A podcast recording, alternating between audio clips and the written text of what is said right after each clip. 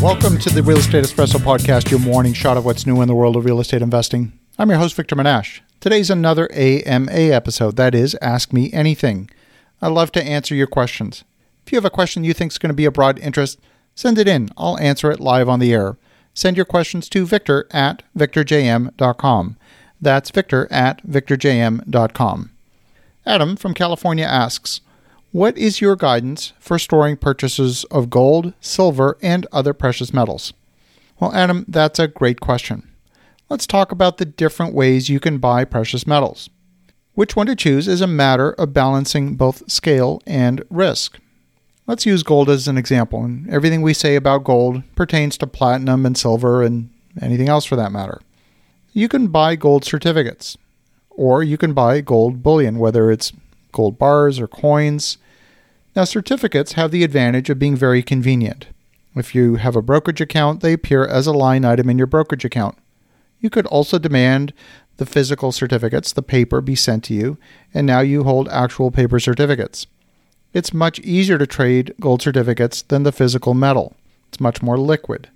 In both cases, what you're holding is a claim on gold, not the gold itself. When you hold a claim, you hold an asset on a balance sheet, and the party holding the physical gold is, of course, holding the physical asset, and your certificate appears as an offsetting liability on their balance sheet.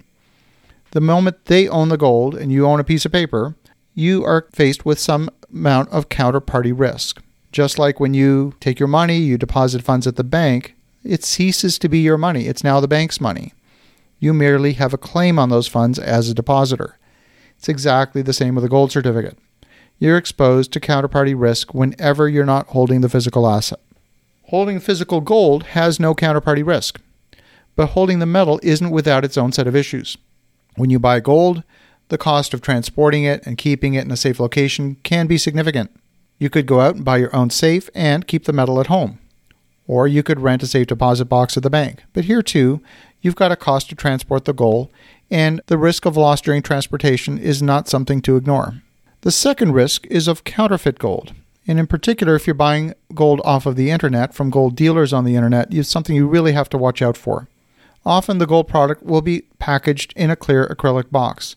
And the counterfeit crooks manufacture a gold bar that's made out of tungsten, has a specific gravity very close to gold, and is gold plated.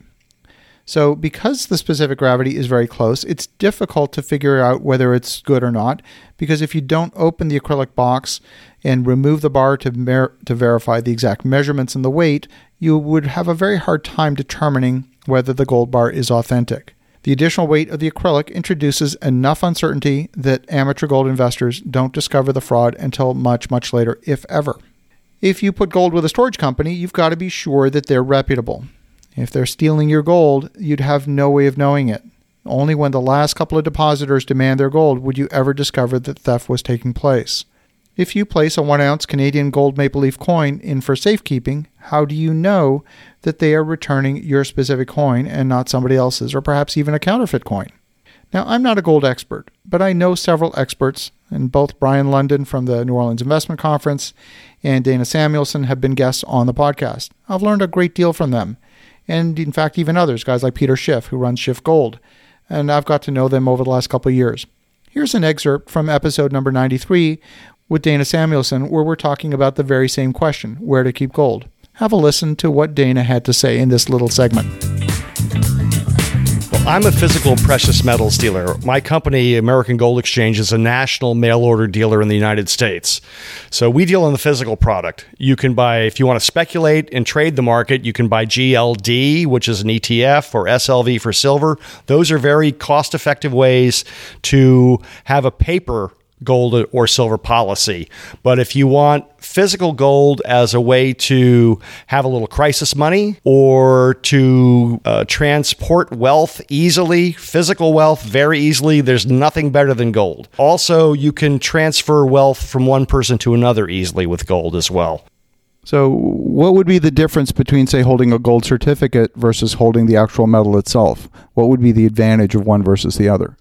Well, if you hold a certificate, you hold a claim to gold. You don't actually own the physical metal itself. And that's really where the true insurance policy is in, the, in case of a real crisis. If you need it, if you really want it, you're not going to want the paper, you're going to want the physical.